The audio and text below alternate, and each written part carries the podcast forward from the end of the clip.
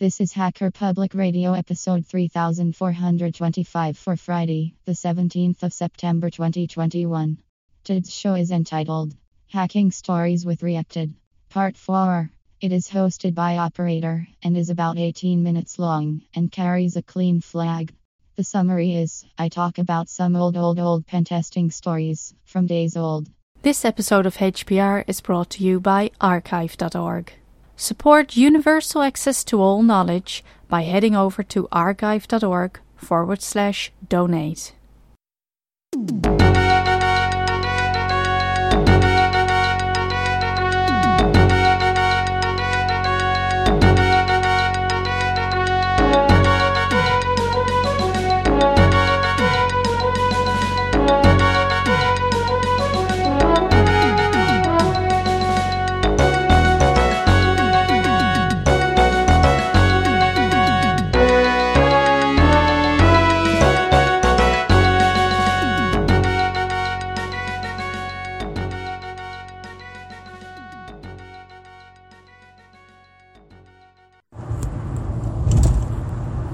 This is another episode of Hacker Public Radio with Redacted.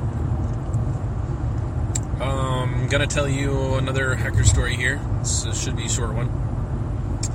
Um, this one starts out uh, pretty pretty standard. Had some had some folks shadowing with me, which is not usually normal to have more than one person with me but we had uh, two people two people with me. One was a technical in nature which he was he was pretty green. I, will say that he didn't have any technical knowledge hardly at all. Um, but uh, the other guy was kind of the manager of the project and he was kind of just kind of hanging out for the first couple of days establishing relationships with the client and having some stuff usually they'll talk to him all that. So that that went down. Um, we started the normal stuff. This was a uh, internet, kind of a small internet service provider. We're talking like dial-up DSL type of stuff. So these guys were pretty small outfit. I won't say that they were huge, um, but I would say they were like a regional internet service provider or something. They might they might have been bigger than that. I don't remember, but they they were pretty small, small, small beans. Uh, pretty small shop. So I do the standard stuff, do the discovery phase, recon, um, kind of have the guy shadowing. We're taking our time because I think we had like two weeks on site, or, or maybe it just felt like I was taking my time because everything kind of fell over when we tried to enumerate stuff. So uh, we started discovery things. i have got the guy with me shadowing. Um, I don't run a clock across a whole lot of low hanging fruit. Uh, I do find one vulnerability with a Symantec uh, uh, server or a Symantec endpoint where you can execute arbitrary code. Um, and generally, when it comes to like buffer overflows or any kind of exploity stuff that that's uh, that's can be potentially sensitive or potentially uh, damaging to the service or server, I'll generally try to get permission from the client before we do it. So um, I had already scoped out some of the Unix Linux stuff, and I had gotten this was before Hashcat had support for um, for the hash type that Unix Linux uh, uses. Um, there are several different hash types, but by default, Unix Linux uses uh, whatever it is, like I don't know something, and then salted or whatever it was. Um, so, anyways, Hashcat or OCL Hashcat uh, didn't have um, the, the support for that. So there was a, the only thing around was called Extreme Brute Forcer, and that was the only one that supported that uh, that hash type. And I will say, not even six months after that, um, OCL and I think at least Hashcat had support. OCL uh, did OCL Hashcat had support for later, but anyways. Um, we had this extreme brute forcer, and we were using it with a with a cheap video card, maybe a hundred fifty dollar or fifty hundred fifty dollar, or maybe even a two hundred dollar video card we were using that to crack on these hashes because we had found some default logins to some Unix boxes, Unix Linux boxes that were used, which appeared to be for some level of services, right? So you get default credentials to a Linux box. Usually, that's how you get access to a Linux box or some kind of you know uh, issue with a PHP script or Apache. Those are the low hanging fruit for, for Unix Linux stuff. Default logins, bad configs, root root root blank password, whatever. So get access to that. I dump the hashes of users that are not essentially blank or root root um, users that already have the password too. Um, generally, I'll just dump all the passwords in there because it will crack uh, weak passwords instantly. So I got all these hashes in these Unix boxes. Um, you know, I said they're, they're, they're ISP, and um, you know, I, I, started rummaging around the Unix Linux stuff. Started getting some fruit. Started getting some of the beans and potatoes and all that of the of the infrastructure and understanding how the users are connected. And I essentially had access to like all the Unix Linux environment, right? Which where where a lot of your important stuff sits is actually in the Unix Linux environment. If you really dig into most companies and infrastructures, um, they're sitting in a database somewhere, and usually that database is hopefully not Windows uh, SQL or, or Microsoft SQL. Hopefully, it's a Postgres database or something like that if they're big scale enough.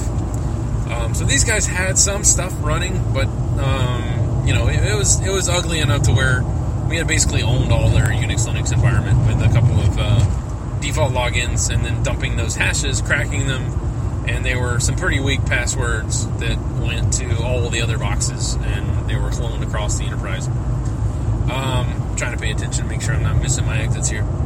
So, anyways, we we got Unix Linux stuff, but we hadn't gotten domain admin yet, which is that's kind of the holy grail where you can uh, kind of show that impact, log into the Exchange controller. What people will do is back in the day when everybody ran Exchange, you could log into the Exchange server and run something like Mimikatz and dump every single user. Like we're talking phones, everything that was authenticated through Outlook. Any user, it would dump their plain text credentials. So we would use that and then do like a password audit and say, okay, here's all your weak passwords. Duh, they're like company name, winter 27 or whatever um, winter 2015 or whatever the year was. So um, we had Unix Linux, we had some Windows, but not like domain admin. And there was one particular box that we wanted to run an exploit against, but it uh, I didn't hadn't had a whole lot of experience with this particular exploit, and it involved uh, buffer overflow or some type of, uh, of, of memory use after free, whatever like type of attack. So generally, what I'll say is, is if I'm not 100% sure if it's going to crash it or not, um, crash the box or blue screen it or maybe crash the service, um, I'll, I'll say, you know what, I want to get approval for this exploit before I run it against this box. I, am not 100% sure the, the confidence level um, in this in this exploit to damage or, or crash the box, whatever, have it reboot. So I'm as I'm waiting for that to go through for management and the, the management on our end, they're talking with the client and they're trying to get the okay.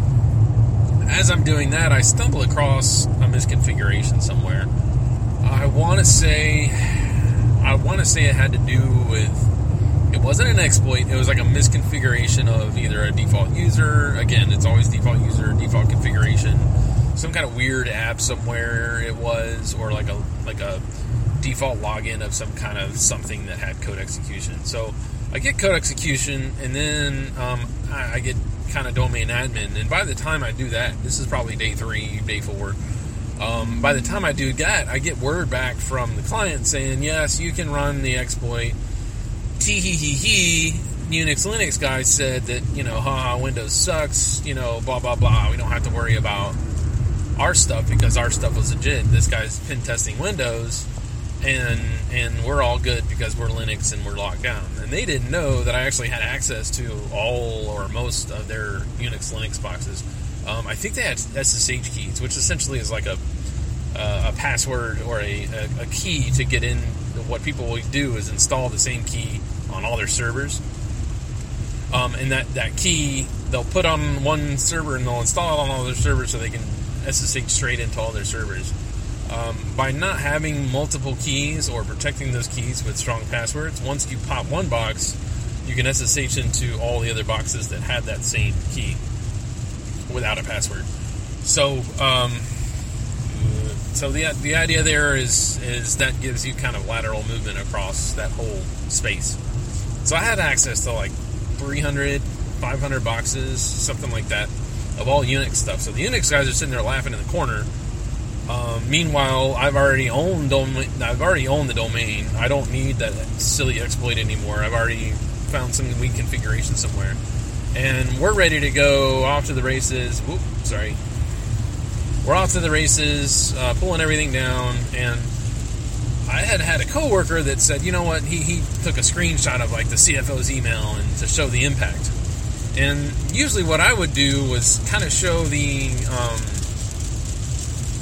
just show the impact from it's raining about the audio there.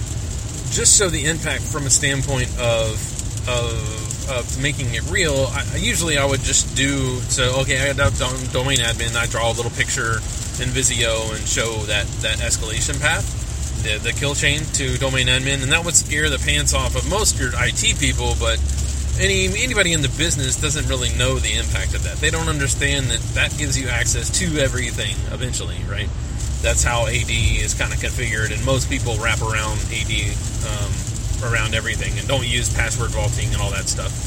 So um, what I did was is I wanted to kind of step up my game on the impact and show the impact to the client and make it real. And and the client had actually told us that said, you know what, this this report is going to be massaged on its way up.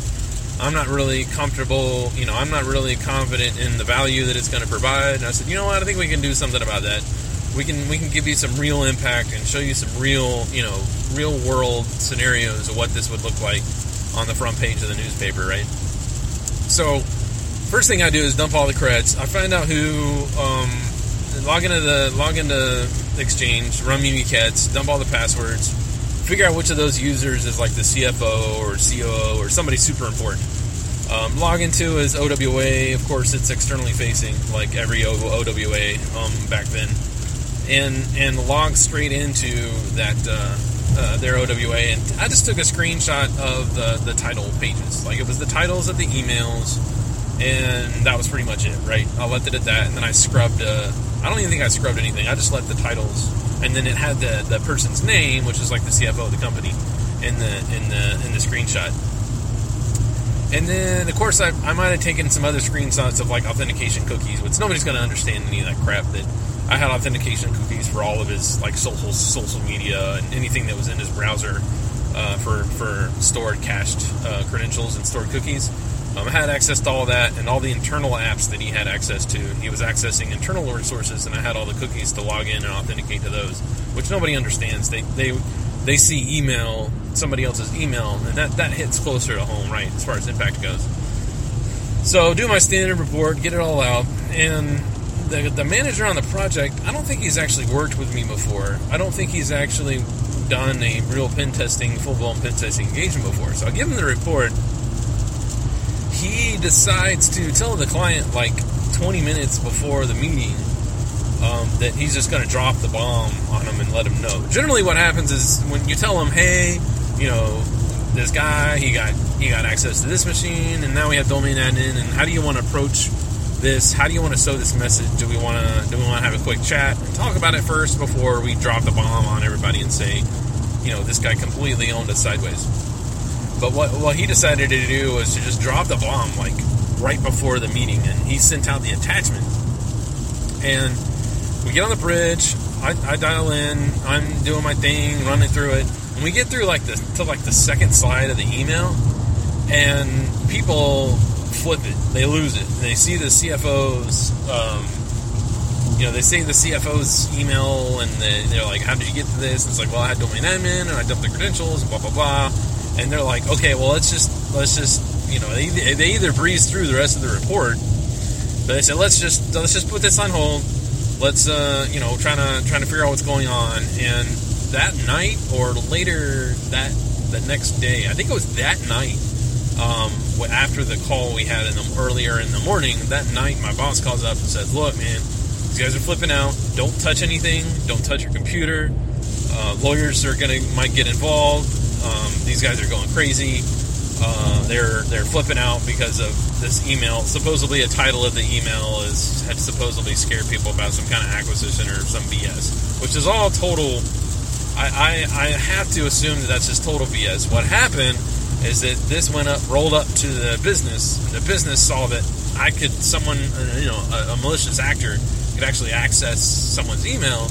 Um, that came, that was a little too real for, for the client and the business, and they, they said they just kind of like aimed, aimed pitchforks and uh, torches, right? So I, I get this call, and I'm kind of half scared, but at the same time, I'm hilariously laughing internally because he just dropped it. He's like, you know, this guy came in, you sideways. Here's your CFO's email, like mic drop.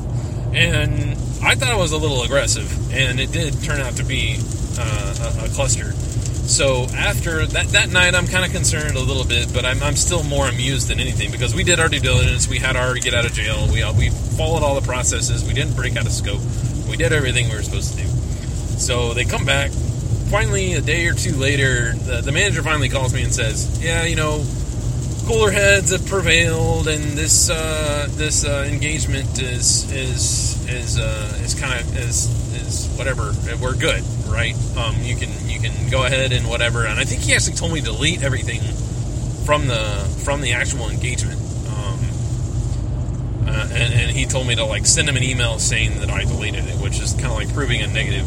Like I, I don't really understand the point of that. But anyways, I was actually told to delete all the evidence from the from the report, which I wasn't too concerned about. It was all the standard crap, you know, default credentials, uh, weak weak uh, hashes, all that stuff. It wasn't anything super ninja that I would need to keep notes on and sanitize. But in general, he told me to delete all my stuff. So the next day or two goes by, and finally he calls me back and you know, cooler heads have prevailed. You know, uh, don't worry about it. We're taking care of it. Blah blah blah blah and we had some laughs, and it was it was kind of funny, and that was the whole game for a while. Was like, you know, this it just got real for these guys, and it was kind of hilarious. The the cooler story is maybe a year or two later, same client says, "Oh yeah, we want to do we want to do another pin test." But you know that guy you sent the first time? Do not send that guy. And when I heard that, and when, when the manager told me that, the same manager that did the whole mic drop thing, when he told me that, I just that was the the most best validation you could possibly get. Um, because I did everything I was supposed to do. I was the guy on the field. I was the guy on the ground. I didn't really have to communicate to the client that much. I just had to do my job and execute effectively and show that impact. And when I showed that impact, I think it got too real for the client, right? And they they they they, they went a little bit a little bit crazy on, based on that. Um, so it, it, it's pretty good validation. That's another example of like, you know, if, if, you know stuff got real and you know that, that when you hear that someone, you know, you did a pin test and they don't want you back uh, because of how fucking sideways you owned them, um, that's a pretty good sign that, that you're doing your job right. Um, unfortunately, uh, uh, at the time and even now, people can can meet that type of impact and showing that type of level of um, scare tactics, for lack of a better term, um, can can can kind of go sideways if, if you're not careful. But uh, anyways, that was a quick one. Uh, might do another one. Let's see how long this ended up being. 17. So I'll probably end this one up and then do maybe another one.